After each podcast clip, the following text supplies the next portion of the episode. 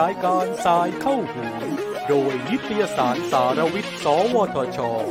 ย่อยโลกข้อมูลข่าวสารวิทยาศาสตร์เพื่อคุณ สวัสดีครับคุณผู้ชมทุกท่านนะครับ ยินดีต้อนรับทุกท่านนะครับ เข้าสู่พอดคาสต์รายการสายเข้าหูนะครับ โดยนิตยสารสารวิทย์ของ สวทชนะครับ โดยวันนี้เป็นครั้งที่ 23 แล้วนะฮะ ในตอนที่ชื่อว่า Metaverse โลกของคนรุ่นต่อไป และโมเดลธุรกิจที่ล้ำสมัยนะครับ วันนี้ผมชัยวุฒิศรีธาครับ นักวิชาการฝ่ายบริหารความรู้ทางวิทยาศาสตร์ และเทคโนโลยีของ สวทช รับหน้าที่เป็นผู้ดำเนินรายการครับ คุณผู้ชมครับ เทปนี้น่าสนใจมากนะครับ วันนี้เราคุยเรื่องราวที่หลาย ๆ ท่านสนใจนะครับ ในประเด็นที่เมื่องาน Facebook Connect ที่ผ่านมานะครับ มีการประกาศว่า Facebook มีการเปลี่ยนแปลง เป็นชื่อ Meta นะครับ แล้วก็มีการพูดถึงการสร้างโลกเสมือนจริง ที่ทำให้ทุกคนเนี่ยเชื่อมโยงกันระหว่างโลกจริง และโลกเสมือนอย่างไร้รอยต่อนะครับ นั่นเป็นสาเหตุที่ทำให้เกิดแรงกระเพื่อมทางเทคโนโลยีนะครับ แรงกระเพื่อมทางข่าวสาร และแรงกระเพื่อมในเรื่องของคนที่จะร่วมในเรื่องของกระบวนการนี้ก็ดีนะครับ ว่าเอ๊ะตัวเองจะเปลี่ยนแปลงชีวิตไปในเรื่องของกระบวนการจัดการ Data ตัวเองยังไงนะครับรวมถึงในเรื่องของผู้ที่จะ developer นะครับก็เริ่มมีคำถามว่าเอ๊ะแนวทางที่จะ develop ในเรื่องของ Metaverse จะเป็นยังไงนะครับ และที่สำคัญผู้ที่จะลงทุนในเรื่องของเทคโนโลยีหรือว่าดิจิทัลแอสเซทต่างๆ ก็สนใจเหมือนกันในเทคโนโลยีเหล่านี้นะครับ วันนี้ฮะคุณผู้ชมครับ เราได้รับเกียรติเป็นอย่างสูงนะครับ ในมุมมองของอกระบวนการที่จะเกิดขึ้นทั้งหมดที่ผมได้เล่ามานะครับ เพราะวันนี้เนี่ย จะมีท่านที่มีความรู้นะครับในด้านนี้นะครับ วันนี้ได้รับเกียรติจากดรมนศักดิ์โซเจริญธรรมนะครับ ผู้บริหารข้อมูลระดับสูง เป็น Chief Data Officer นะครับจากสำนักงานพัฒนารัฐบาลดิจิทัลองค์การมหาชนนะครับ สวัสดีครับ ดรมนศักดิ์ครับ สวัสดีครับสวัสดีครับ คุณโบ๊ทสบายดีนะสบายดีครับ ไม่ได้เจอกันนานเลยครับ จริงๆต้องเรียนว่า ตัวผมเองก็เป็น FC พี่มนศักดิ์นะครับ ขออนุญาตเรียกว่าดรหลงละกันนะครับ ครับครับท่านดรหลงก็หลายท่านนะครับ ก็เป็น FC นะครับนะครับ แล้วก็รู้เลยว่าดรหลงเนี่ยจะเป็นผู้ที่เผยแพร่ข้อมูลด้าน Data Policy นะครับ แล้วก็แนวทางการทำงานด้าน Data ที่เป็นระดับโอ้โห FC ตามเป็นเป็นหลักพันหลักหมื่นคนเลยทีเดียว ผมใช้คำนี้เลยเนาะนะครับ แล้ววันนี้ครับคุณผู้ชมครับ เราจะมา เผยมุมมองที่ท่านหลายท่านอาจจะไม่ได้เห็นในเวทีอื่นๆ ก็เลยขออนุญาตท่านดรหลงเลย วันนี้จะขอชวนคุยเรื่อง Metaverse นะครับได้เลยฮะยินดีครับ ยินดีครับผมขออนุญาตหนึ่งคำถามแรกก่อน เชื่อว่าหลายหลายท่านนะครับ ที่เป็น FC ก็ดีหรือที่เพิ่งมาดูนะครับ อาจจะรู้จักอยากรู้จักดรหลงนะครับ เป็นเบื้องต้นขออนุญาตท่านดรดรหลงแนะนำตัวครับ ในเบื้องต้นแล้วก็งานที่ได้ทำค่ะ background ผมก็จบวิศวะจุฬาเนาะทางด้าน เอพวกแผนที่อะการทำแผนที่ดิจิทัลนะครับ แล้วก็ไปอยู่ n e c t e c h ศูนย์วิจัยอิเล็กทรอนิกส์นะฮะและคอมพิวเตอร์แห่งชาติ NECTEC อยู่ 10 กว่าปีเลยนะฮะอยู่ที่นั่นผมก็ทำพวกนี่แหละ Data พวก Database งานอินเทอร์เน็ตเทคโนโลยีนะอินเทอร์เน็ต mapping นะฮะอะไรพวกนี้นะครับ แล้วก็อุปกรณ์พวก GPS ที่วัด High Precision ความแม่นยำสูงนะครับเรื่องงาน Database ทั้งนั้นเลยนะครับ งานแอป ที่เกี่ยวกับ Data ทั้งสิ้น แล้วก็มาอยู่ที่ดีป้าย้ายออกจาก n e c t e c h มาอยู่ที่ดีป้าผมก็มาดูเรื่อง Smart City แล้วก็เรื่อง IoT แล้วก็เรื่องนวัตกรรมนะฮะดิจิทัลนะครับ อยู่ดีป้าก็จะงานจะต่างจาก n e c t e c h n e c t e c h เป็นงานนักวิจัยนะฮะงานวิจัยทำโครงการใหม่ๆ เทคโนโลยีใหม่ๆเนาะส่วนดีป้าก็จะเน้นเรื่องสับสนการลงทุน เจรจาเอกชน ส่งเสริมเอกชนแล้วให้เขาเข้มแข็งขึ้น ในการนำดิจิทัลเทคโนโลยีมาใช้ improve เรื่องของการทำงานเรื่องของการทำ business นะครับ แล้วก็เรื่องชักชวนการลงทุนจากต่างประเทศด้วยนะครับ พอมาอยู่ได้ 3 ปีก็ย้ายมาอยู่ที่ DGA หรือสอปรปัจจุบันเนี่ยนะฮะ DGA เป็นสำนักงงานพัฒนารัฐบาลดิจิทัล ก็คือผมก็ดูที่นี้สำนักงงานนี้ดูเรื่อง Data อีกแล้วนะฮะเรื่อง Open Data เรื่อง Data Governance เรื่อง PDPA นะข้อมูลส่วนบุคคลนะครับ แล้วก็โดยส่วนตัวเนี่ยก็ สนใจที่จะติดตามเรื่องเทคโนโลยีใหม่ๆเนาะที่เกิดขึ้นในโลกนะฮะ 5G IoT AI แล้วตอนนี้ก็ Metaverse Cryptocurrency อะไรพวกนี้นะครับ ก็ก็เวลาศึกษาเราก็อยากจะแชร์ให้กับคนอื่นได้รับรู้รับทราบนะฮะ อย่างที่น้องโบ๊ทได้เห็นไปอ่านมาเนี่ยนะครับ ก็คิดว่าน่าจะเป็นประโยชน์เพราะเรารู้สึกว่าเราไม่เข้าใจตอนแรก พอเราเข้าใจเออเราอยากจะแชร์ความเข้าใจนี้ให้กับคนอื่น เมื่อเราเข้าใจแล้วอย่างนี้เป็นต้นครับ ครับขอบพระคุณครับ จริงๆ อยากจะให้ท่านผู้ชมนะครับ ลองดูลักษณะ3ไทม์ไลน์ที่ท่านดรหลงบอกมา จะเห็นว่าแนวคิดในกระบวนการที่ทำงานเหมือนเปลี่ยนกระโดดเลยนะฮะ จาก deep tech learning แล้วก็กลายเป็นคนที่ invest ในเรื่องของมุมมองธุรกิจเลย และสุดท้ายก็มากระโดดอย่าง layer ของการดู Data governance เลย โอ้โห มันแบบก้าวกระโดดเลยนะฮะ สอบถามตรงนี้ก่อนที่จะไปประเด็นต่อไป อะไรที่จะเป็น best practice สำหรับผู้ที่อยากที่จะมอง Data ใน3 layer นี้ครับ ที่มองว่าควรจะศึกษาในอนาคต มองภาพออก คือ Data เนี่ย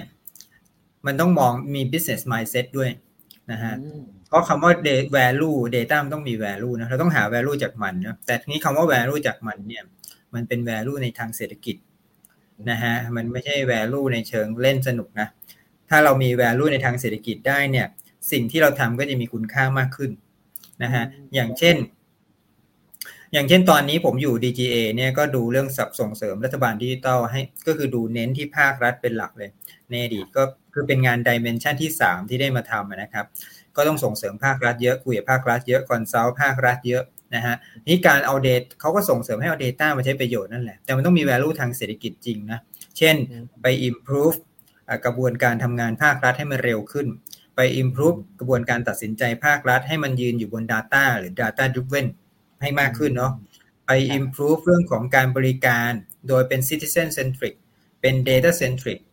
นะฮะก็คือตอบตอบโจทย์ลูกค้าตอบโจทย์ประชาชนตรงใจมากขึ้นลักษณะเนี้ยนะครับขอบพระคุณครับโอ้โหเห็นชัดแล้วนะครับคุณผู้ชมอันนี้เป็นคีย์เลยเพราะว่าสิ่งหนึ่งที่เรากำลังจะคุยต่อไป Data เหล่านี้ มันจะถูกเปลี่ยนที่และถ้าเรามองในมุม Metaverse นะครับขอลิงก์คำถามตรงนี้ไปข้อที่ 2 เลยนะครับหลังจากที่ Metaverse นะครับประกาศขึ้นมานะครับ แน่นอนว่ามันเป็นแรงกระเพื่อมทางสังคมครับ เพื่อเป็นกับปูพื้นฐานความเข้าใจนะครับในมุมพี่หลง Metaverse ที่เรียนรู้และเข้าใจง่ายๆสั้น ๆ เป็นยังไงบ้างครับ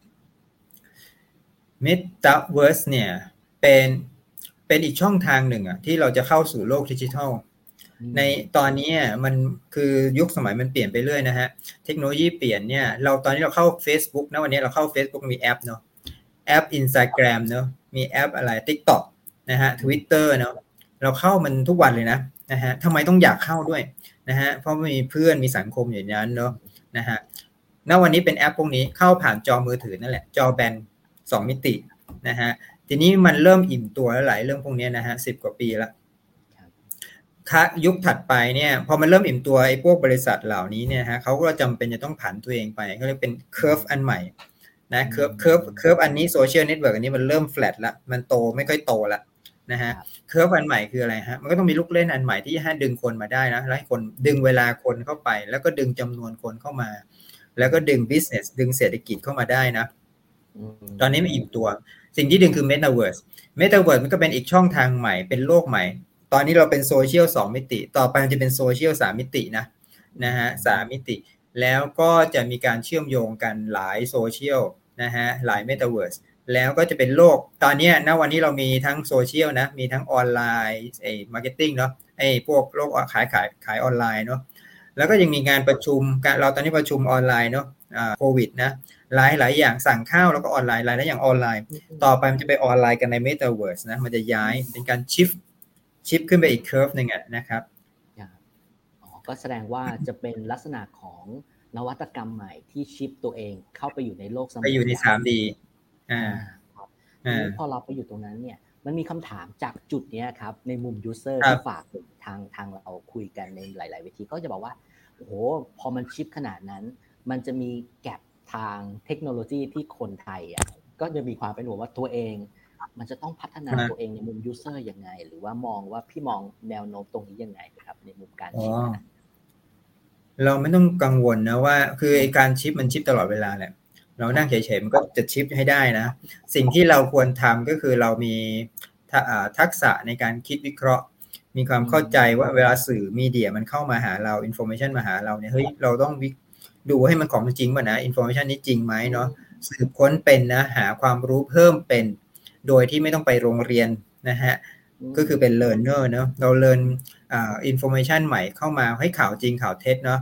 อ่า learn tools ใหม่ๆ tools ใหม่ๆ เราใช้ได้เรียนรู้ได้แต่ต้องตั้งคำถาม แล้วมันจะใช้ประโยชน์กับชีวิตฉันยังไงเนาะ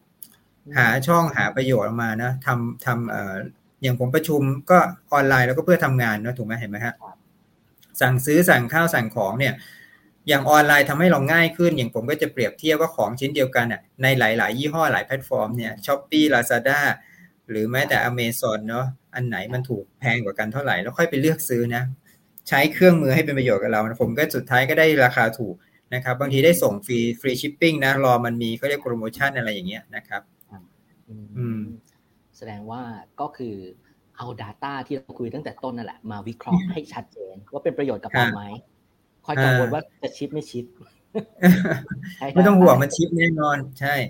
เราต้องรู้จักย่อยข้อมูลและรวบรวมหาข้อมูลคำว่าข้อมูลมันไม่ใช่ว่าต้องมาเต็มเป็นตารางใหญ่ ๆ เต็มนะเป็นเอกสารเป็นปึกไม่ใช่ข้ออย่างนี้เมื่อกี้ผมเปรียบเทียบของสินค้าราคา มันก็คือข้อมูลนะแต่เราต้องรู้จักสืบค้นเป็นวิเคราะห์เป็นเปรียบเทียบเป็นฮะ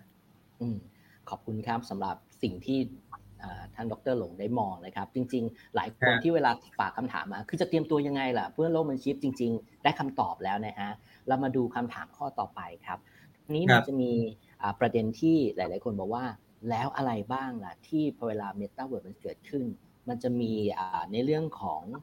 มุมมองธุรกิจครับ มันจะมีธุรกิจอะไรแนวโน้มที่จะเปลี่ยนแปลงไปบ้างครับดรชี้อ่ามีเดี๋ยวแชร์ให้ฟังนะให้เราเห็นภาพเนาะ เอ่อชีวิตเปลี่ยนหลายอย่างเนาะเดี๋ยวมันจะต้องเปลี่ยนหลายอย่างคุณเตรียมตัวไว้เลยนะอ่าจะมีผับ มีผับในเมตาเวิร์สมานั่งเจอแทนที่เมื่อก่อนจะไปนั่ง เดี๋ยวนี้โควิด ผับปิดหมดเจ๊งหมดนะฮะเดี๋ยวต่อไปไปนั่งนั่งไม่ไม่ได้ทานเหล้านะ ทานอยู่บ้าน แต่เจอหน้ากันในผับออนไลน์ที่เป็น 3D Metaverse นะแล้วก็คุณจะเซตผมเซตเครื่องแต่งกาย เซตหน้าตาเนี่ยยังไงก็ได้นะเพราะเป็นดิจิทัลนะฮะ อยู่บ้านนี่โซมากนะไม่ได้แต่งตัว ตอนเนี้ยเราเราประชุมเราคุยออนไลน์กับเพื่อนทำงาน เราไม่ค่อยเปิดกล้องนะเพราะมันโซมนะฮะหน้าโซมแต่งตัวโซมไม่อยากเปิด แต่พอเป็นเมตาเวิร์ดนี่คุณจะสวยปิ๊งขนาดไหนก็ได้นะฮะเพราะเราโหลดตัวเองเป็นอวตารเป็น 3D ของตัวเราเนี่ยสบายมาก แล้วคนก็ happy เพราะ feeling มนุษย์อะจิตวิทยามันอยากเห็นหน้า อยากเห็นเจอตัวนะแต่คำว่าตัวที่นี้มันเป็น 3D ก็ จะดีดีกว่าตัวจริง ตัวจริงคงดีที่สุด แต่ตัวจริงถ้าโซมก็ไม่อยากเห็นเหมือนกันเนาะและไอ้คนแล้วทองตัวก็ไม่อยากโชว์นะครับ อาจจะมีผับมีบาร์ที่จะไปคุยกันเนาะมีสถานที่ประชุมสถานที่ทำงานเนาะต่อไปอาจจะมีศูนย์ประชุมในเมตาเวิร์สนะเออผมจัดงานอีเวนต์จัดงาน seminar เฮ้ยเรามาเจอกันที่ศูนย์ประชุมนี้นะแล้วก็เขาก็ไอ้เจ้าของศูนย์ประชุมในเมตาเวิร์สก็จะสร้าง infra ต่างๆ ที่เหมาะสมสำหรับการประชุมนะ เช่นนะฮะเห็นนั่งประชุมแล้วเห็นหน้ากัน warp กันมา warp ไปมา มีห้องประชุมหลายห้องผม warp ไป warp มาคุยได้ตลอดเวลา ผมเห็นว่ามีเพื่อนผมที่ผมอยากรู้จักมีใครบ้างอยู่ในศูนย์ประชุมนี้พร้อมกันผมจะหาได้อย่างรวดเร็ว ถ้าเราอยู่ในศูนย์ประชุมจริง ๆ ในโลก real world เราอาจจะหาเพื่อนไม่เจอนะอยู่กันเป็นพันคนนะนะ แต่ถ้าอยู่ในเมตาเวิร์ดผมแค่คลิกปลายนิ้วผมก็หาไอ้เพื่อนผมอยู่ตรงไหนบ้าง warp ไปคุยกันไปมาได้หมดนะครับ มันเป็น feature ที่โดดเด่นและแตกต่างจาก real world ได้ นะมีอีกหลายอย่างมากผมขออนุญาตโฟกัสตรงนี้ก่อนครับ ในมุมนี้ผมอยากให้คุณผู้ชม แล้วก็ได้มองเห็นสิ่งที่ทางดรหลงพูดนะครับ เรากำลังจะมองมาพูดถึงโลกเสมือนที่เกิดในเรื่องของ virtual environment ใช่ไหมครับ แล้วก็เราเอาอวตารตัวเองเข้าไปได้ ตรงนี้เราโฟกัสครับดรหลงแสดงว่ามันจะเกิดนวัตกรรมใหม่ขึ้นมาเกิดการซื้อขายที่เกิดขึ้นจริงเป็นคริปโตเคอเรนซีเพื่อจะไปซื้อ สิ่งเหล่านั้นซื้อเสื้อผ้าซื้อ asset ต่างๆ เหล่านี้นะครับสิ่งเหล่านั้นเนี่ยมันจะ disrupt เทคโนโลยีเรื่องเรื่องการเงิน ใช่ไหมครับ เรื่องของด้วยใช่ แล้วอย่างนี้ถามต่อครับ คนที่สร้างห้างหรืออะไรอย่างนี้จะปรับตัวไงครับ ที่แบบโอ้โหสร้างตึกเอาวิทยาลัยก็ได้อย่างนี้ในอนาคตเพราะคนคือพอมันมีโลกอีกโลกหนึ่งในนั้นนะมันก็จะมีเศรษฐกิจเกิดขึ้นใหม่ในนั้นนะมีคนจะเอาโพสต์เอาของไปขาย เอาไปแลกเปลี่ยน หรือว่าผมซื้อเสื้อผ้าใน m e t a เวิร์สผมใส่ไว้ในใส่ใน m e t a เวิร์สซื้อใน m e t a เวิร์สแล้วใส่อยู่ใน m e t a เวิร์สเนาะแล้วเสื้อผ้าพวกนี้ก็สามารถทำให้มันมีความโดดเด่นมีความ unique มันเป็น 3D อะก็คือคนทำคนทำคือทำปั้น 3D ขึ้นมาเสื้อผ้านะ แล้วก็วางขายในห้างนะฮะไอเราไปเอ้ไปช้อปปิ้งหน่อยกก็ไปห้างใน Metaverse นะ shop ปุ๊บกดตึกเอามาใส่ปุ๊บเข้าเลยนะ ในร่างกับตัวเองที่อยู่ใน Metaverse นะ แล้วก็โชว์กันอยู่ในนั้นแหละนะครับ มีความ unique เสื้อผ้าสไตล์นี้ดีไซน์นี้มีอยู่แค่ร้อยตัวทั้งประเทศอะไรอย่างเงี้ยหรือถ้ามีตัวเดียวก็จะยิ่งแพงขึ้น พวกนี้เศรษฐกิจพวกนี้เกิดขึ้นในนั้นได้ แล้วเวลาคุณจ่ายตังค์คือคริปโตเมื่อกี้พูดอะพอมันเป็นดิจิทัลเนี่ยมันก็ไม่ต้องเอาเงินกระดาษหรือเงินเหรียญมาจ่ายแล้วเนาะ ก็จ่ายด้วยเงินคริปโตที่เป็นดิจิทัลไหลเวียนกันอยู่ในนั้นแหละเงินไหลเวียนจะมหาศาลมาก แล้วก็เร็วกว่าเศรษฐกิจข้างนอกอีกนะ เป็นร้อยเท่าผมว่านะจำนวนรอบของเงินที่หมุนเนี่ยทำไมผมถึงว่ามันเป็นร้อยเท่าเนาะข้างนอกเนี่ยกว่าคุณจะทำกระเป๋าใบหนึ่งขายเนี่ยสมมติกระเป๋าหนังจระเข้นะขายใบละห้าหมื่นนะฮะกว่าคุณจะเลี้ยงจระเข้จนโตเนี่ยเป็นปีสองปี เลี้ยงเสร็จอะมาดีไซน์กระเป๋าอะมาตัดเย็บเอ๊ะหาเทคนิคการตัดเย็บยังไง หมดปีปีนึงนะฮะแล้วเอาไปค่อยไปวางขายแล้ววางขายกว่าคนจะไม่เห็นน่ะ มันต้องไปที่ห้างอีก แต่พอเป็นเมตาเวิร์ดเห็นได้อย่างรวดเร็วทีเดียวทั่วโลกนะฮะจะผลิตกระเป๋าอันนึงไม่ต้องเลี้ยงจระเข้แล้วนะฮะมันทำได้ปั๊บเดียวฮะเห็นไหมของหนึ่งอันเนี่ยมันเกิดขึ้นเร็วกว่ากันร้อยเท่าอะแล้วคนจะมาซื้อก็ซื้อได้รวดเร็ว ผมเงินคริปโตโอนปุ๊บเสี้ยววินาทีปุ๊บของมาปุ๊บไปยิ้วไปได้เลยในเมตาเวิร์ดอย่างเงี้ย นะฮะอย่างเงี้ยเห็นไหมมันเร็วขึ้นมากดังนั้นขออนุญาตขยายความตรงนี้ให้คุณผู้ชมได้เห็นความล้ำในเรื่องของที่ทางดรหลงได้พูดถึงนะครับ เมื่อกี้เราคุยเรื่องเงินคริปโตเนาะที่จะต้องผ่านเงินได้โอ้โหเรียกว่ารวดเร็วมาก 2 การ create เขาเรียกว่า entity หรือ non NFT ละกันเนาะในมุมที่หลาย ๆ คนก็มองว่าพวกเสื้อผ้าเหล่านี้เราทำเป็น NFT ได้นะครับ สิ่งเหล่านี้อาชีพที่มันแฝงอยู่ในนั้นครับ ผมเริ่มเห็นแล้ว เริ่มเห็นจะมีดิจิทัลอาร์ตใช่ไหมครับ ที่จะเป็นผู้คิดเอทสิ่งเหล่านี้ขึ้นมา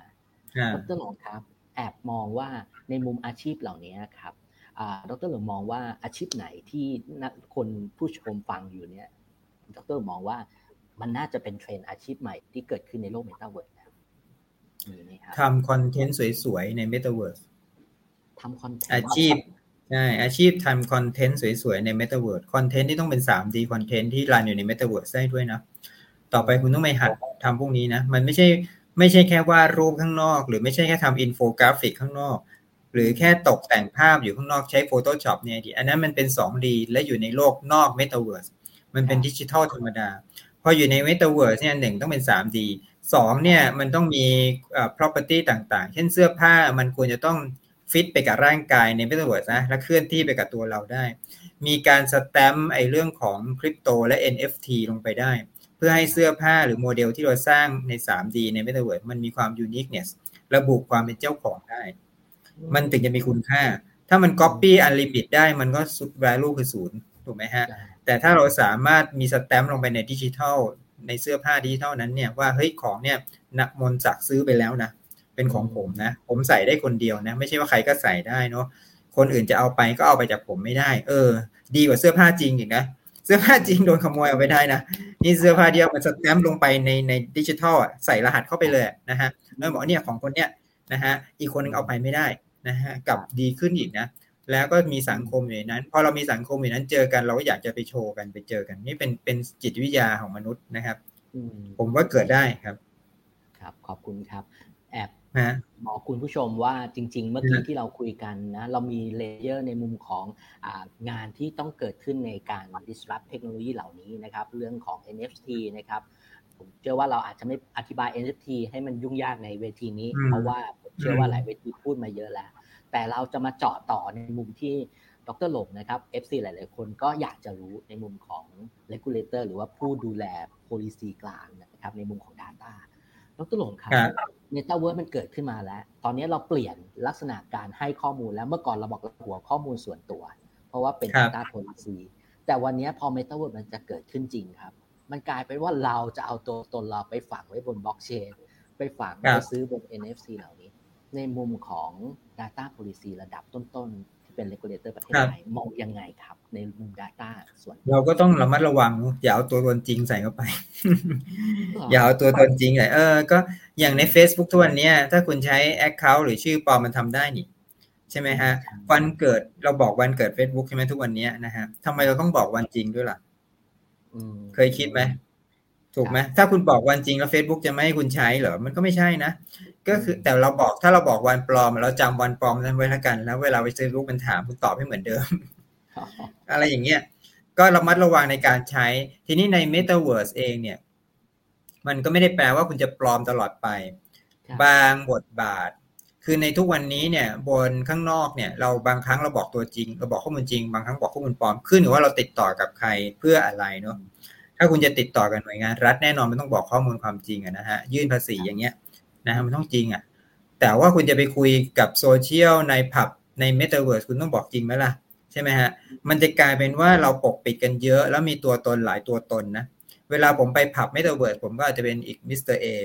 ตอนอยู่ที่ทำงานในเมตาเวิร์สผมเป็น Mister B นะอ่าเวลาไปกับเพื่อนผมเป็น Mister C นะอีกตัวตนหนึ่งนะหลายตัวตนนะนะฮะแล้วก็ไม่บอกหน้าตาที่แท้จริงนะฮะก็จะต้องอย่างเงี้ยนะครับ เป็นลักษณะนี้ครับมีหลายบัญชี มีหลายบัญชี แสดงว่าสิ่งหนึ่งที่ไม่ว่าจะ shift เทคโนโลยีไปอย่างไรก็ตาม สิ่งที่คุณควรต้องหวงแหนก็คือความเป็นตัวตนของคุณที่ไม่ควรเปิดเผยครับระมัดระวังเนาะระมัดระวังครับ ครับผมเอาละครับ อันนี้ก็จะเป็นแกนหลักเนี่ยนะครับ ที่คุณจะต้องดูแลตัวเองให้ดีในมุม Data ส่วนตัวนะครับ ต่อไปปลอมเสียงได้ด้วย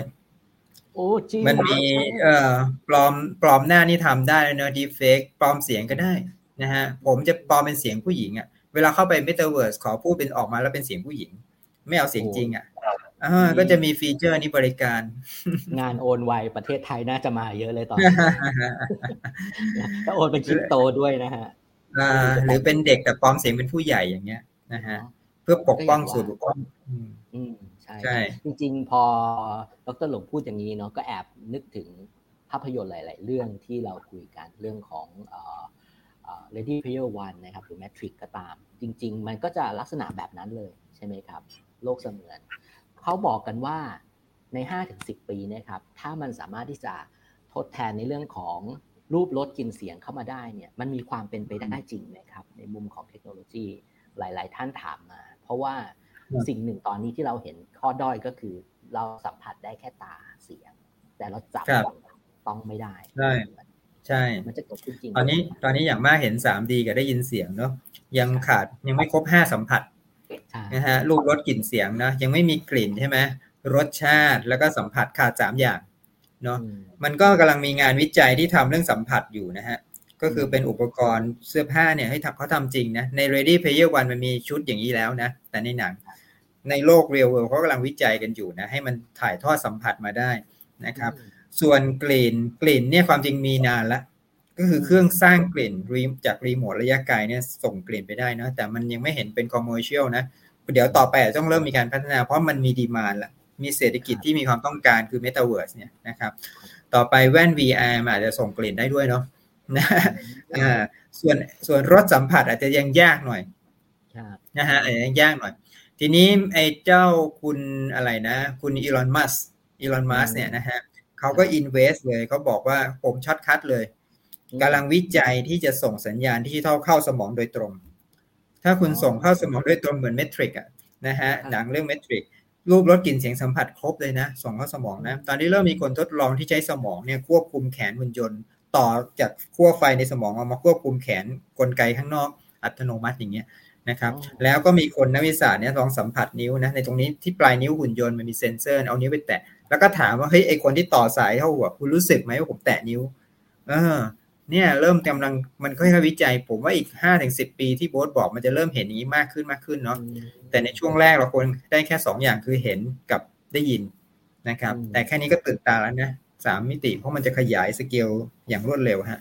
ใช่ครับ จริงๆผมเรียนว่าในความเข้าใจส่วนตัวนะครับ จริง ๆ ไม่คิดเลยว่าสิ่งเทคโนโลยีอ่า เมตาเวิร์สหรือว่า 3D เนี่ยมันจะมาได้เร็วขนาดนี้ ถ้าเราไม่เจอวิกฤตโควิดนะฮะฮะอันนี้มันเหมือนกับทุกอย่างมันเริ่มเข้าไป 3D หมดอย่างเมื่อเมื่อวานเนี่ยผมเองจะไปขออนุญาตแชร์นะครับ สักสองนาทีฮะก็คือจะไปซื้อที่ดินแลนด์สักที่หนึ่งในอ๋อเหรอ Metaverse ซื้อแล้วก็ดีอ๋อผมซื้อกำลังจะซื้อครับ พี่ซื้อแล้วใช่ไหมอะยังไม่ซื้อ ยังงงๆอยู่เนี่ยอืมได้ครับก็คือแอบไปซื้อปรากฏว่าอ่าก็ก็มีฟีเจอร์3มิติอย่างที่พี่ถงบอก ก็จะมีโมเดลฮะต่างๆก็ก็แอบไปซื้อมานะครับ แล้วก็อ่า The Sandbox ก็ดีที่ว่าเด็กๆ เล่นเกม Roblox เล่นเกม Minecraft เขาก็จะชินเรื่องของเทคโนโลยีออกอันนี้ผมก็แอบไปซื้อแต่แพงมากครับ คือเรากำลังจะปูโอ้โหสองเดือนก่อนผม อันนี้แชร์ได้เนาะก็คือผมซื้ออยู่ที่สองสองสองพันกว่าแสน ตอนนั้นราคาเหรียญมันสามสิบกว่าบาท แต่ว่าขายขายไปตอนห้าสิบกว่าแสน วันนี้แปดสิบกว่าแสนแล้วฮะครับแล้วก็ที่ดีขึ้นเร็วครับสองสามหมื่นกว่านี่ขึ้นไปหลักแสนแล้วครับ เพราะว่าต้องไปออฟเฟอร์เอาอีกอะไรอย่างเงี้ยครับคือผมพูดประเด็นนี้ขึ้นมาผมเรียนคุณผู้ชมว่าผมก็เลยจะพาชวนคุยต่อในเรื่องของ Investor เพราะว่าหลาย ๆ คนนะครับในมุมของพอรู้จัก Metaverse เมื่อกี้เราคุย User กันไปเยอะแล้วอาจจะเป็นแกนของ Data ในมุม Government ละแต่มุมที่คนอยากฟังเวทีเราด้วยก็คือ Investor หลายคนบอกว่าอ้าวฉันอยากจะลงทุนด้านธุรกิจ Metaverse ในเรื่องแรกก็คือการเก็งกำไร ในมุมมองของดรหลงครับ มองว่าลักษณะของการเก็งกำไรในมุมดิจิทัลแอสเซทที่มันจะต้องเกิดขึ้น NFT ก็ดีอะไรก็ดี เหล่านี้ทิศทางแนวทางหรือว่ามุมมองพี่เป็นยังไงบ้างครับ อันที่หนึ่งเดี๋ยวผมย้ำนิดหนึ่งการลงทุนกับการเก็งกำไรเป็นคนละเรื่องกันนะมันเป็นสองอสองมุมที่ไม่เกี่ยวไม่คนละเรื่องกัน ลงทุนเนี่ยมันคือลงทุนแล้วก็เชื่อว่าหรือแบกรับความเสี่ยงที่เกิดขึ้นโอลงทุนในธุรกิจ ลงทุนตั้งโรงงานลงทุน หรือไม่แต่ลงทุนเรียนหนังสือเนาะเมื่อเวลาลงทุนนะคุณลงแรงลงทุนไป เพื่อหวังว่าจะมีผลตอบแทนที่มีเหตุมีผล หมายว่าเช่น ถ้าผมเรียนหนังสือ ผมมีความสามารถความรู้มากขึ้น น่าจะทำงานได้มีรายได้เงินเดือนเยอะขึ้น ถ้าลงทุนทำธุรกิจมันน่าจะมีชื่อเชื่อว่าจะมีตลาดนะครับมีคนซื้อผมก็ขายของได้เงินมากขึ้นนะนี่คือลงทุน ส่วนเก่งกำไร เก่งกำไรนี่คือเก่งว่ามันจะแพงขึ้นแล้วเดี๋ยวขายแพงขึ้น ส่วนจะจะด้วยเหตุอะไรไม่รู้นะแต่เก็งเอานะครับ คือค่อนข้างสเปคภาษาอังกฤษเรียก speculate นะฮะ speculation คือค่อนข้างคาดเดาเยอะ นะฮะค่อนข้างคาดเดาเยอะเพราะฉะนั้นมันเป็นการเก็งขึ้น แล้วก็มันปาดผันผวนเร็วมากเดี๋ยวขึ้นเดี๋ยวลงเดี๋ยวขึ้นเดี๋ยวลง คนที่อยากจะเก็งกำไรก็แล้วแต่ท่านนะครับเพราะว่าในช่วง short time ทั้ง short term long term เนี่ย long term แล้วกันผมว่าคริปโตก็น่าจะไปได้ไกลนะฮะไปได้ไกลมาก ส่วนใน short term นี่ก็แล้วแต่มันก็ผันผวนขึ้นลงนะครับเหตุผลที่คิดว่าไปได้ไกลเนี่ยเพราะคริปโตมันจะต้องเป็น media สำคัญมันเป็นเงินอะคริปโตเคอเรนซีนะ มันเป็น media ที่เป็นเงินดิจิทัลที่ต้องถูกใช้แลกเปลี่ยน ยิ่งถ้ามีเศรษฐกิจใหม่เกิดในโลกเมตาเวิร์สโลกดิจิทัลจริง ๆ เนี่ย เงินเงินดิจิทัลพวกนี้จะยิ่งสำคัญมากครับก็ท่านพิจารณาดูกันศึกษาและเข้าใจนะว่าคริปโตแต่ละตัวเหรียญดิจิทัลแต่ละอันเนี่ยมันคือคอนเซ็ปต์มันคือยังไง อย่างทุกวันนี้ผมก็อ่านศึกษาหลายตัวมากนะครับบิตคอยน์ Ethereum นะฮะ Cardano นะ แล้วก็ดอชคอยอย่างเงี้ยนะฮะหลายอย่าง Polkadot อย่างเงี้ยนะฮะเออเราก็เข้าใจเราเรียนรู้ไปแล้วก็ฉลาดขึ้น เข้าใจโอ้วิธีคิดมันคือยังไงคนที่ทำเหรียญแต่ละอย่างนะมีคอนเซ็ปต์ครับ ถึงแม้จะอยากถามว่าพี่เก็บไว้เหรียญอะไรบ้างก็ไม่ไม่อยากถามในเวทีนี้นะไม่กล้าถามต้องขอไปเดี๋ยวจะมีการชี้นำจริง ๆ ขอบคุณในมุมมองดร.ถงเพราะว่าจริง ๆ หลายคนก็จะแยกไม่ออกเนาะ การลงทุนกับการเก็งกำไรเนี่ยมันจริงๆในมุมคริปโตหรือว่าอะไรเหล่านี้มันมาพร้อมกันเลยครับ เรียนทักนกเตอร์ไว้นะครับ แล้วก็ยิ่งพอเทคโนโลยีเมตาเวิร์สเข้ามาเนี่ยคนก็จะเริ่มหันไปมองเหรียญที่เกี่ยวข้องกับเมตาเวิร์สอย่างเช่นผมเอ่ยชื่อก็ได้ The Sandbox นะครับ Decentraland นะครับหรือว่าจะเป็นเรื่องของล็อกอะไรเหล่านี้ครับก็จะไปเก็งกำไรกันสักส่วนมาก แต่เมื่อกี้ดรหลงก็จะบอกแล้วเนาะคุณต้องแยกแยะแล้วก็ดูบริ ในมุมไมซ์ของตัวให้ดีนะครับเอาละครับอ่าเรื่องนี้ผมพูดเพราะว่ามีคนถามมา เพราะว่าอยากมองมุมมองในท่านดรหลงนะครับในมุมมองของ Invest Digital Asset นะครับท่านนี้มามุมมองที่เป็นมุมของอ่า developer บ้าง เขาบอกว่าโอ้โห Metaverse เข้ามาแล้วเนี่ยในมุมประเทศไทยอะครับเอในมุมของ developer ก็ดีคนที่ทำงานในประเทศไทยก็ดี มันมี สิ่งที่จะต้องเตรียมตัวหรือว่าลักษณะในมุมที่จะต้องยังไงบ้างครับผมคุณไปฝึกทำก็อย่างเหมือนเดิมนะคอนเทนต์นะฮะคอนเทนต์ในช่วงใช่ developer เนี่ย แต่จะเป็น developer สำหรับ 3D แว่น VR 3D นะฮะเตรียมตัวผมว่าปีหน้าเนี่ยมาแน่เลยนะ เมื่อเมื่อโควิดหายไปทุกเราไปนะไอ content พวกนี้จะมี demand อย่างมากมาย คุณเตรียมตัวไว้เลยนะ ไปดูว่าไอแว่นแต่ละยี่ห้อเนี่ยมันทำอะไรได้แค่ไหน มันมีเดี๋ยวนี้อย่าง Oculus Oculus เป็นแบรนด์หนึ่ง ใช่ เป็น top brand อันหนึ่งนะ จากในอดีตที่ no name นะฮะเพิ่งเปิดตัวไอเขาเรียก SDK นะ หรือ Software Development Kit รือแปลเป็นไทยอีกรอบก็คือว่าเครื่องมือที่ใช้พัฒนาโปรแกรม 3D ที่อยู่บน Metaverse บนบนแว่น VR เนี่ยนะครับ ต่อไปเอ่อคุณตอนนี้เราใช้โปรแกรม Windows ใช้อะไร Office เนี่ย มันเป็น 2D คือบนจอแบนๆนะต่อไปการทำงานทุกอย่างมันจะอยู่เป็น 3D อยู่ในนั้นนะใช้มือปัดไปปัดมาเหมือนเห็นของเป็น 3D อยู่ในนั้นเนาะท่องโลกอยู่ในนั้นนะครับเอ่อทำงานก็ทำในนั้นนะเพราะฉะนั้นเนี่ยมันจะมีโปรแกรมที่จะต้องเขียนเยอะแยะเลยมี content ที่ต้องสร้างอีกมาก แล้วก็ใส่แว่น VR เนี่ยนะครับในการทำงานไปฝึกทำได้เลยฮะ มี demand เยอะแน่นะฮะ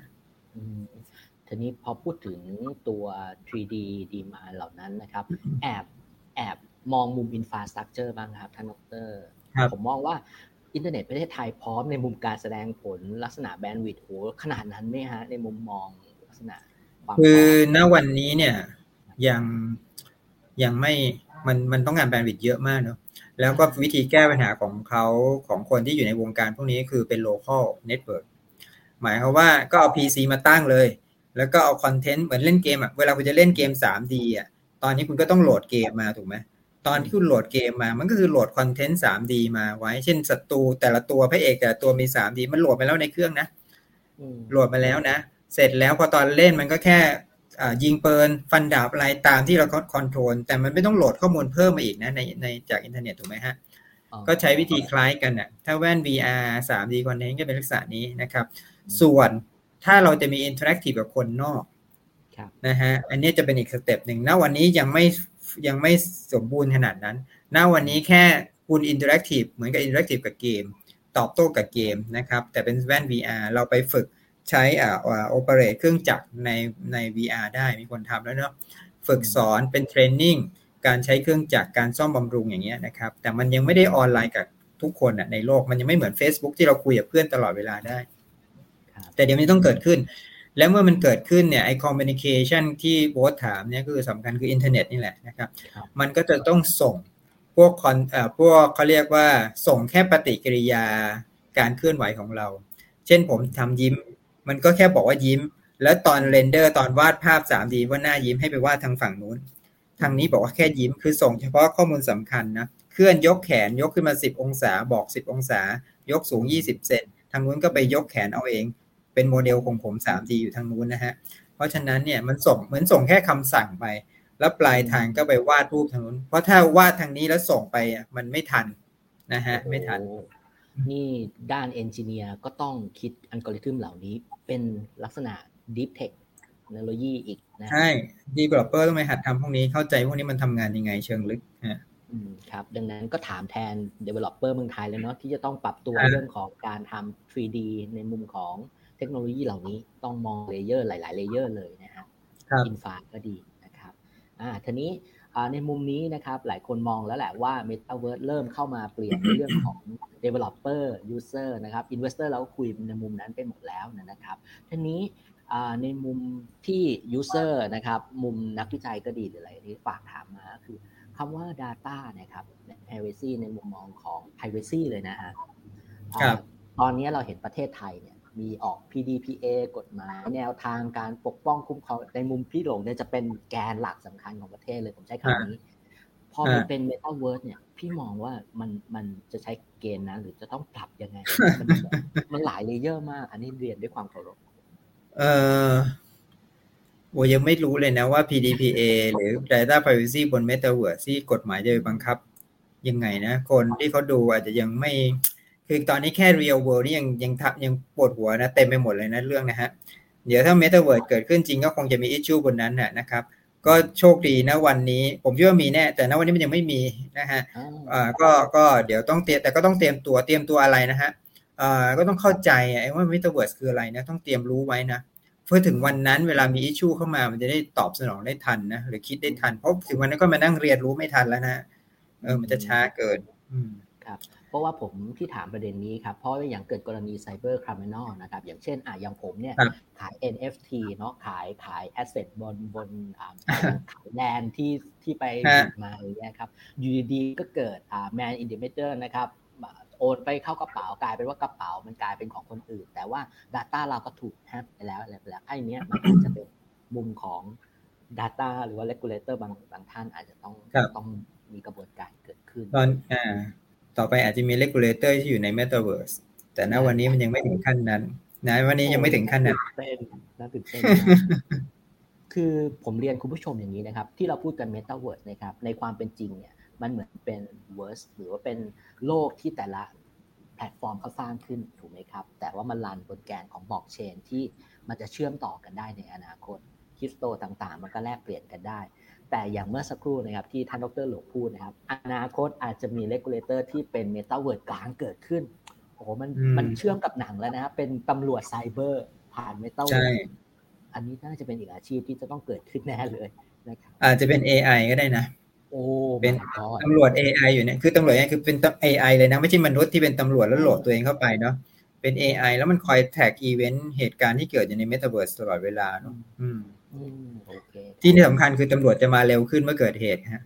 นั่นสิพอ alert ปุ๊บถึงตัวเลยใช่ warp มาได้เลยอะไรอย่างเงี้ย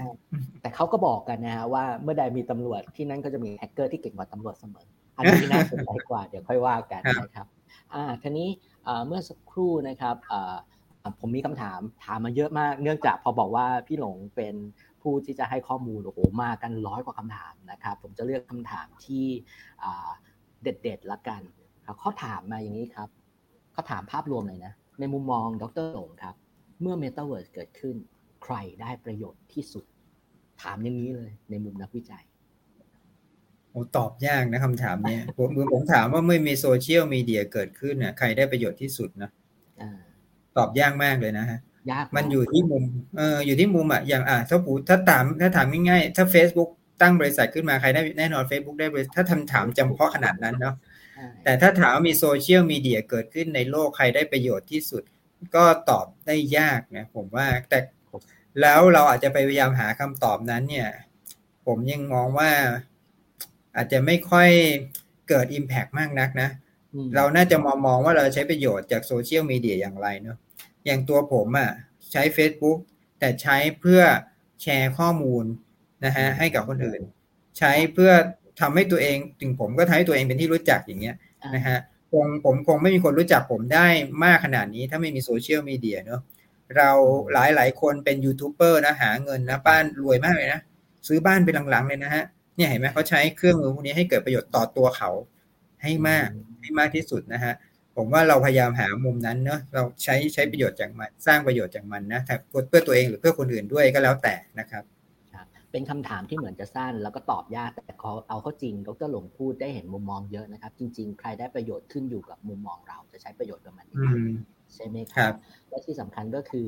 เวลามันเกิดเทคโนโลยีขึ้นมาแล้วเนี่ยสิ่งหนึ่งที่ทุกคนนะครับ อย่าชะล่าใจก็คือ Data Privacy ส่วนตัว อย่าไปให้ข้อมูลจริงนะเพราะว่าอันตรายมาก ๆ เลยนะครับ ทีนี้ในเวทีนี้ครับขออนุญาตดรหลงนะครับ ผมเรียนว่าในความเป็น FC ของดรหลงเรารู้แหละว่าท่านดรเนี่ย ก็จะฉายภาพในเรื่องของ Data Privacy เทคโนโลยีต่างๆ ที่เข้าใจได้ง่ายมากๆเลยนะครับ แต่ได้ขออนุญาตดรหลงไว้แล้ว มันมีอีกมุมมองหนึ่งที่หลาย ๆ ท่านก็อาจจะเป็น FC จ๋าจริงๆจะเข้าใจก็คือ ท่านดรหลงเนี่ยเรียนรู้ด้านธรรมะด้วย ใช่ไหมครับอ่าจริงๆถามว่าทำไมผมเอาข้อมูลนี้มาพูดคุยนะครับ ผมเรียนอย่างนี้ครับว่า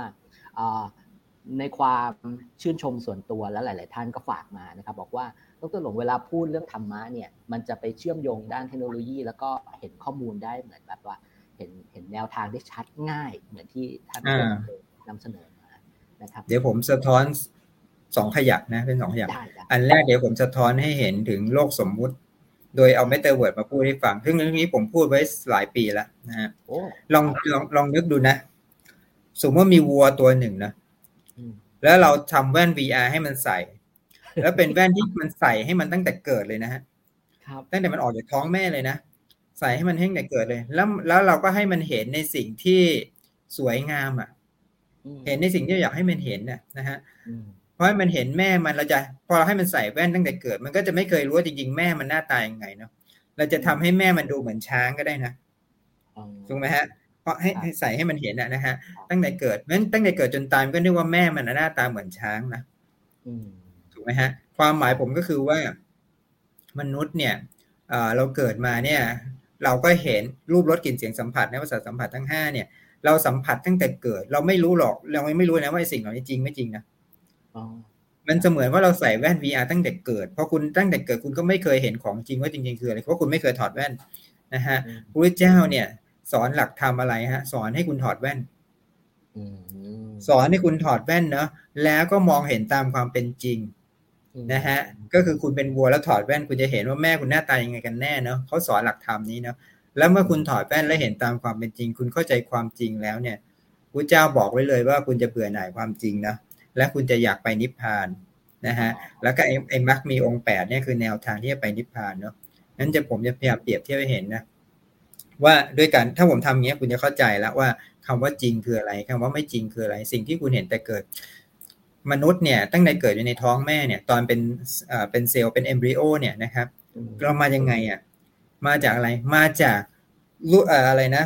ดินน้ำลมไฟอะเรารวบรวมเซลล์แร่ธาตุต่างๆ รวบรวมจากสิ่งแวดล้อมมาสร้างเป็นตัวเราจนโตเป็นเด็กแล้วคลอดออกมาแล้วก็กินข้าวเข้าไปอีกนะกินเข้าไปกินกินเข้าไปก็โตเป็นผู้ใหญ่ขึ้นมาอีกนะ มาจากไหนมาจากสิ่งแวดล้อมนะ มาจากดินมาจากหินมาจากฝุ่นมาจากอากาศน้ำทั้งสิ้นเลยนะ จริงๆพอแล้วพอคุณตายคุณก็กลับไปเป็นพวกนั้นหมดเลยนะ ร่างกายสลายนะฮะ จริงๆคุณมาจาก nothing มาจากไม่มีอะไรเลยนะนะฮะถ้ามีหินก้อนหนึ่ง ผมรู้ผมเอาหินก้อนหนึ่งมาเชื่อมกับแขนเราอะแล้วผมต่อต่อระบบสายไฟนะ เชื่อมเข้าระบบประสาทนะ เวลามีใครมาแตะหินคุณรู้สึกว่าโดนแตะ เวลามีใครทุบหินคุณเจ็บ เจ็บมือนะฮะทำอย่างนี้แตะไว้คุณตั้งแต่เกิด คุณจะเชื่อเลยนะ ว่าหินนั่นคือส่วนหนึ่งของตัวคุณนะ ใช่ไหมฮะเชื่อแน่นอนสนิทใจนะครับ ทั้งทั้งที่มันไม่ใช่ใช่ไหมฮะนี่แหละเปรียบเทียบให้ฟังมันร่างกายที่เราประกอบกันอยู่ทุกวันนี้เรามันคือหินแล้วเราเชื่อว่าหินพวกนี้คือตัวเรานะนะฮะนี่พระเจ้าสอนให้เห็นความจริงพวกนี้นะครับ แล้วก็เรื่องกฎแห่งกรรมอ่านะฮะกฎแห่งกรรมเนี่ย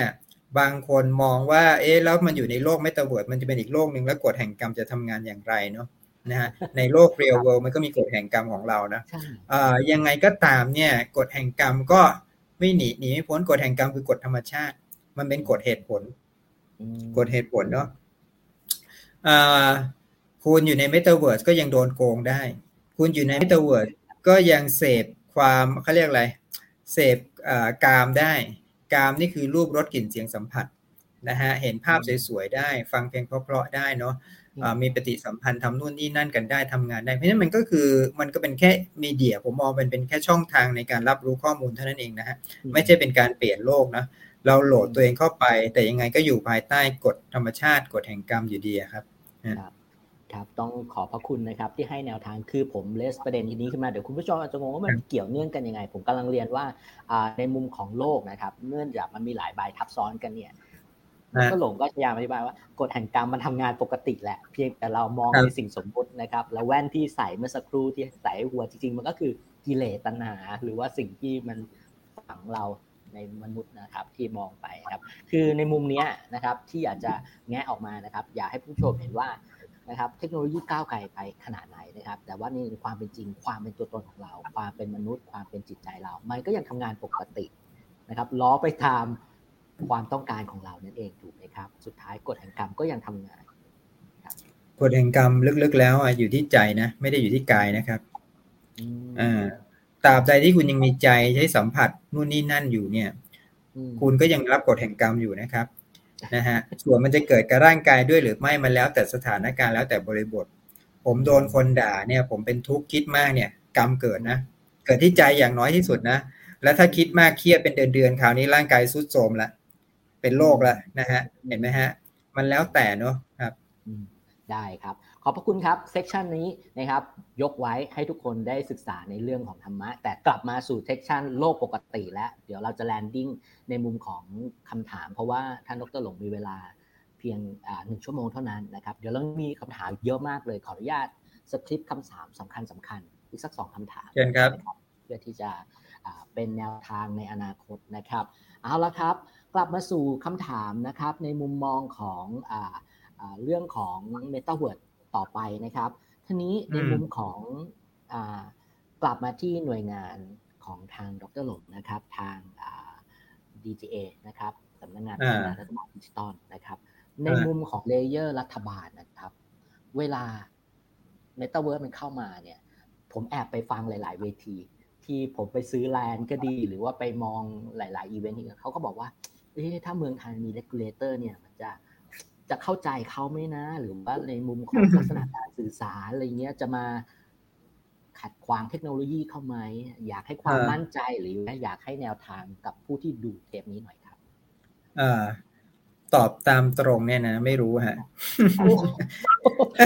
นี่ออกอากาศได้ใช่ไหมพี่ ออกได้ไม่มีปัญหามันไม่รู้จริงคือความไม่แน่นอนมันเยอะลุกทุกอย่างล้วนอนิจจัง นะฮะอนิจจังจริงครับ วันนี้บอกว่าให้โอเคพรุ่งนี้อาจจะไม่โอเคก็ได้นะเพราะว่าเปลี่ยนรัฐบาล รัฐบาลอื่นก็เปลี่ยนประเทศอื่นก็เปลี่ยนนโยบายไปเรื่อยๆเขาก็ไม่ได้ฟิกอยู่กับที่ประเทศไทยเองก็จะเปลี่ยนไปเรื่อยๆเนาะแล้วก็คนเองพวกเราเนี่ยที่อยู่ที่มีปฏิสัมพันธ์กันก็อาจจะเปลี่ยนแนวคิดเปลี่ยนทัศนคติกันไปอีกนะ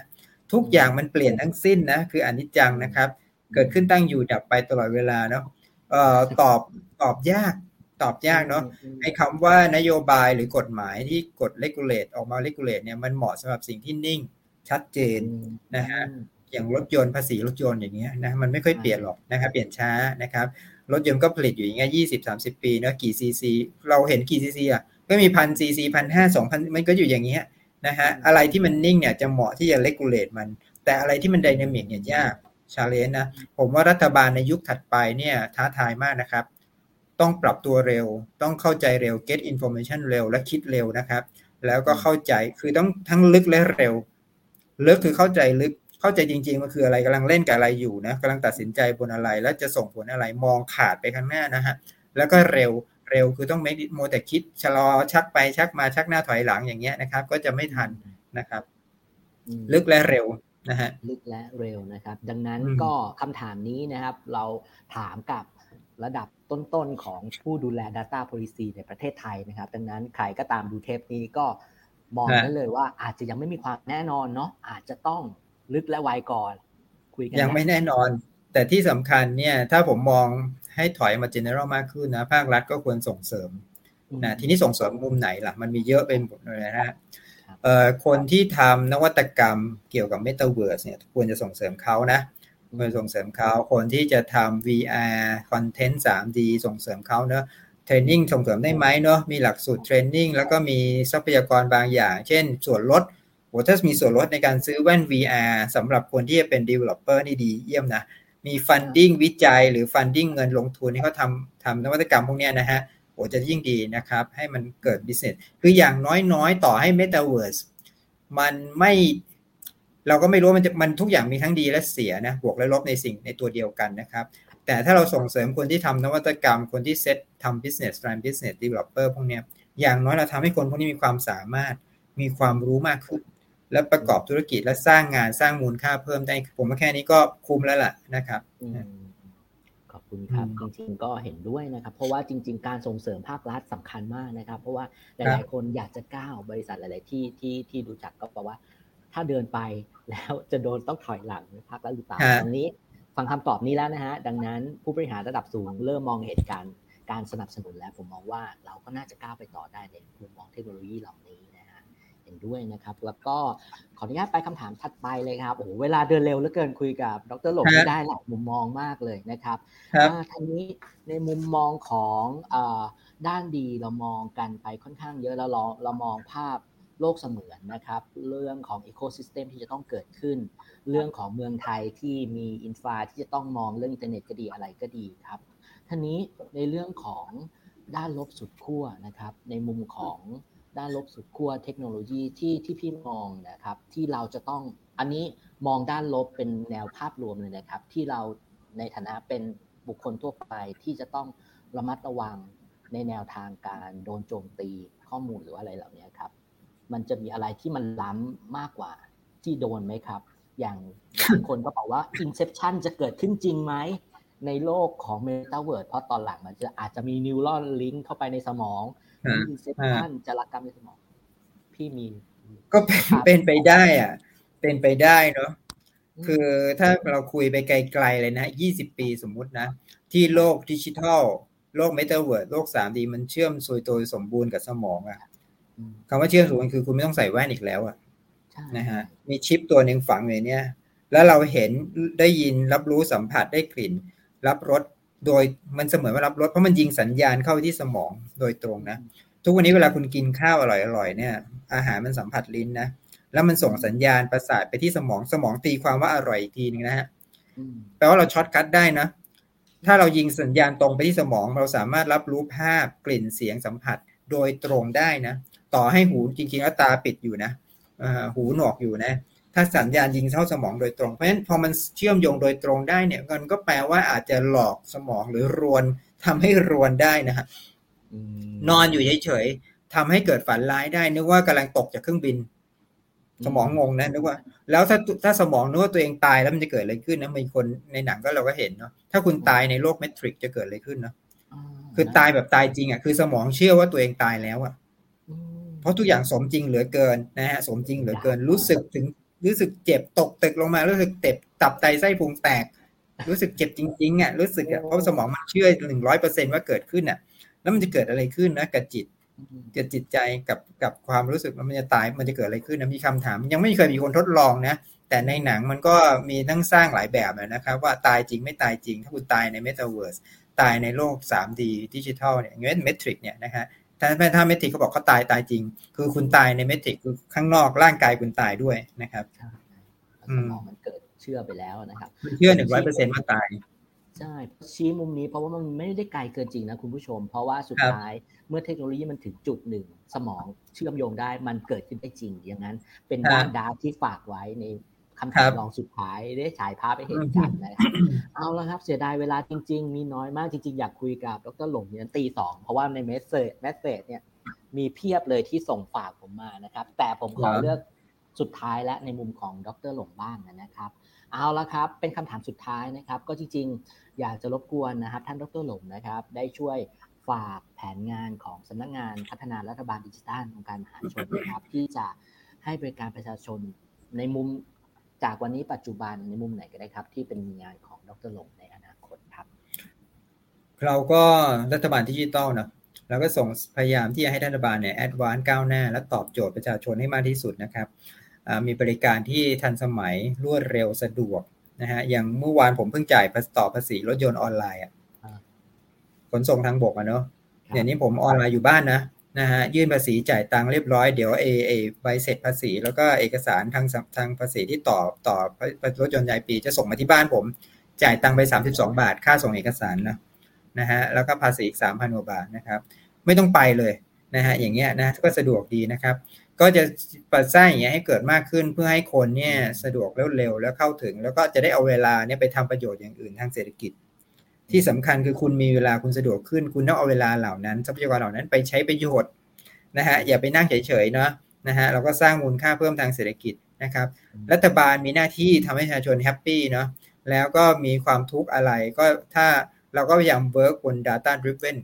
ตอบโจทย์ประชาชนความต้องการจาก Data จากความความต้องการจริงนะฮะแล้วก็พยายามเข้าถึงความลำบากจริง ๆ ให้มาก เราข้อมูลเราก็ยังเข้าถึงได้ไม่เยอะไม่ละเอียดไม่เดียวทำเท่าไหร่ก็ยอมรับนะครับแล้วแต่เราก็พยายามปรับปรุงตลอดเวลานะเราส่งเสริมรัฐบาลดิจิตอลบริการประชาชน ส่งเสริมเรื่องการบูรณาการ Data หลายหน่วยงาน ถ้ามันคนหน่วยงานมันข้ามบูรณาการกันเนี่ยมันก็ประหยัดเงินในการลงทุนในการใช้งบประมาณ และตอบโจทย์ประชาชนได้ดีขึ้นเร็วขึ้นนะครับ ก็กำลังขับเคลื่อนกันอยู่ครับ ขอบพระคุณนะครับ ก็ต้องเรียนว่าที่ผ่านมานะครับ ในฐานะเป็นผู้ที่ใช้ข้อมูลด้านภาครัฐ ด้วยก็ดีในมุมประชาชนนะครับก็เริ่มเห็นความเปลี่ยนแปลงนะครับว่า Data Governance ก็มีการส่งข้อมูลออกมาให้หลาย ๆ ภาคส่วนได้ใช้งานกันนะครับ พี่หลงก็เป็นหนึ่งในนั้นที่เป็นผู้ที่ร่วมผลักดันนะ ครับให้เกิดสิ่งเหล่านี้ขึ้นมานะครับ ก็สิ่งเหล่านี้ครับคุณผู้ชมครับ วันนี้เราได้คุยกัน Metaverse ในหลายมุมมอง และผมเชื่อเหลือเกินว่าเวทีนี้ที่เราได้คุยกันนะครับ เป็นเวทีที่มีมุมมองไม่เหมือนเวทีอื่นแน่นอน นะครับไม่ว่าจะเป็นด้านเทคโนโลยี ด้าน Data Policy นะครับด้าน User Investor หรือในมุมของจิตใจธรรมะก็ดีนะครับสุดท้ายนะครับดรหลงก็ได้พูดในแนวทางของ Data Policy ในมุม Regulator ก็ดี หรือว่าแนวทางในอนาคตก็ดีนะครับ ผมเชื่อว่าไม่มีคำสรุปใดที่จะดีไปกว่าสิ่งที่ทุกท่านได้รับชมไปแล้วนะครับ ในวันนี้นะครับ ผมขออนุญาตนะครับ ขอบพระคุณนะครับ ท่านดรมนศักดิ์โซเจริญธรรมมากนะครับ ผู้บริหารข้อมูลระดับสูง CDO นะครับของสำนักงานพัฒนารัฐบาลดิจิทัลองค์กรมหาชนนะครับ และเชื่อแน่ว่า Metaverse นั้นต้องเกิดขึ้นแน่ตามที่ท่านดรมนศักดิ์ได้บอกว่าทุกอย่างจะชิฟแน่นอน แต่สุดท้ายคุณคือผู้ตัดสินใจในเรื่องของการ provide data และดูแลตัวเองให้ดีที่สุดนะครับ โดยที่มีมุม government นะครับ ทีมทาง government เป็นผู้ดูแล แล้วก็บริหารจัดการห่วงใยใส่ใจทุกคนทุกภาคส่วนแน่นอนครับนะครับ สุดท้ายทิ้งท้ายมีคำคมใด ๆ ที่จะฝากคุณผู้ชมไหมครับ ดรมนศักดิ์ครับ เพื่อที่จะให้เป็นแนวทาง หรือว่าคำคมใด ๆ ก็ได้ครับเชิญครับเอ่อสองอย่างเนาะอันแรกถ้าคุณอยากก้าวหน้า เอาในทางโลกและในทางธรรมนะสองอย่างนะครับ ทางโลกเนี่ย ถ้าคุณอยากก้าวหน้าเนี่ยก็การเป็น learner เป็น skill ที่สำคัญที่สุดแล้วนะครับ คนถามว่าเรียนอะไรดีเนาะไปทำงานอะไรดี คุณตอบไม่ได้หรอกนะฮะไม่ตอบยากตอบไม่ได้นะฮะแต่ถ้าคุณเป็น learner นะเป็นผู้ที่เรียนรู้ได้ตลอดเวลาเนี่ย คุณไม่มีวันตกยุค ไม่มีวันตกงาน ไม่มีวันตกเทรนด์นะอยู่รอดได้แน่นอนไม่ถูกทิ้งไว้ข้างหลังนะครับ แน่นอนผมก็พิสูจน์ตัวเองตอนถุงมีก็ทำมานะฮะเป็น learner แล้วเรียนอะไรมาหลายอย่างที่เริ่มจากศูนย์มาเยอะแยะหลายเรื่องนะครับ ก็ไม่ได้จะอวดอะไรตัวเอง แต่ว่าก็แนะนำถ้าท่านฝึก skill นะการเป็น learner สำคัญที่สุดนะครับ ในทางธรรมนะในทางธรรมเนี่ยการมีศีลนะครับ แล้วก็การมีศีลเนี่ยศีลห้าเนี่ยนะครับ มันช่วยปกโปรเทคคุณไปได้เยอะเลยนะครับ มันมีเรื่องที่เหนือธรรมชาติหลายอย่างที่ผมอาจจะไม่เหมาะที่จะเล่าตรงนี้นะครับ แต่ว่านะฮะผู้เจ้าบอกไว้แล้วเนาะการถ้าคุณมีศีลข้อหนึ่งนะคือไม่ฆ่าสัตว์ตัดชีวิตทำร้ายชีวิตคนอื่นทำร้ายคนอื่นบาดเจ็บเนี่ยทั้งสัตว์และมนุษย์นะครับเพราะอันนี้ส่งของมันคือคุณจะไม่ถูก คุณจะไม่ตายด้วยยาพิษ ไม่ถูกทำร้ายด้วยอาวุธ ไม่ตายด้วยอาวุธนะไม่ตายด้วยยาพิษนะฮะนี่อันนี้ส่งของมันนะถ้าคุณทำได้นะ นะฮะข้อ2นี่คุณไม่รักทรัพย์เนี่ยนะคะอดใจนะรักษานะครับ แล้วก็คิดว่าเป็นทาน การไม่รักทรัพย์คิดว่าเป็นทานให้ทานคนอื่นรักทรัพย์นั้นให้คนอื่นไปใช้ประโยชน์นะครับนี่คิดอีกมุมหนึ่งคือไม่ได้แค่กลัวตัวเองตกนรก รักษาศีลไม่ได้แค่กลัวตกนรก แต่อยากทำทานเข้าใจไหมฮะทำทานชีวิต ไม่ฆ่าชีวิต เพราะอยากให้ชีวิตนั้นมันอยู่ต่อทำประโยชน์ ไม่เอาทรัพย์นั้นมาเพราะอยากให้ทรัพย์นั้นเป็นประโยชน์กับคนอื่น นี่คิดอีกอีกคนละด้านนะผลเหมือนกันคือรักษาศีลนะ แต่อีกมุมถ้าคุณคิดมุมนี้ได้เนี่ยอันนี้สงมหาศาลนะครับ แล้วไม่ต้องกลัวหรอกนะว่าจะเป็นมะเร็งตายโดนรถชนตายโดนขโมยบัตรเครดิตเนี่ยโอกาสมันจะน้อยลงนะ ไม่รู้นะมันกฎแห่งกรรมนะมันมันส่งผลกันได้ยังไงอธิบายยากกฎแห่งกรรมพระเจ้าบอกไปเลยที่ซับซ้อนอธิบายด้วยลอจิกของมนุษย์เนี่ยยากไม่ได้นะมานั่งขบคิดคิดไม่ออกคิดมากจะเป็นบ้า อันนี้พระเจ้าบอกจริงๆนะเป็นปัจจัยแต่ว่าก็ถือกฎแห่งกรรมแล้วกันนะฮะ ทางโลกทางธรรมนะครับ ก็เป็นสองอย่างที่ท่านดรฝากไว้นะครับ เป็นสิ่งดีๆ ถือว่าเป็นสิ่งดีๆทิ้งท้ายรายการนะครับ คุยกับดรหลงได้ทั้งทางโลกและทางธรรมทางเทคโนโลยี ผมบอกเลยว่าหาที่ไหนไม่ได้อีกแล้วนะครับ และที่สำคัญคือ FC ต่างๆนะครับอย่าลืมติดตามผลงานของดรหลงอีกนะครับ ผมเชื่อว่ามีอะไรดีๆ อีกมากมายจากนี้ โดยเฉพาะมุมเมตาเวิร์ดที่ดรหลงบอกว่ายังไม่มีคำตอบ แต่คำว่าไม่มีคำตอบของดรหลง มักจะมีคำอธิบายที่ชัดเจนและน่าสนใจเสมอ ติดตามได้ที่ Facebook ดรหลงนะครับ Facebook อะไรนะฮะดรมนศักดิ์เลยใช่ไหมครับ ก็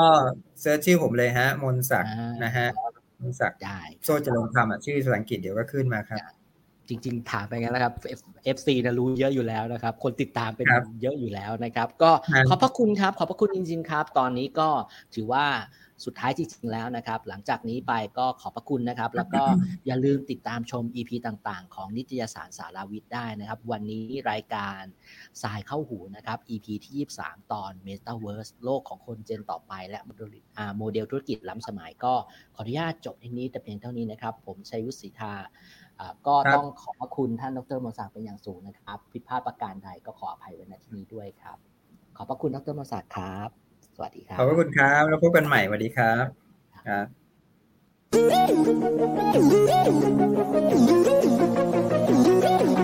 ติดตามรับฟังรายการทรายเข้าหู ได้ทุกวันอังคารทางนัสดาพอดแคสต์และแฟนเพจนิตยสารสารวิทย์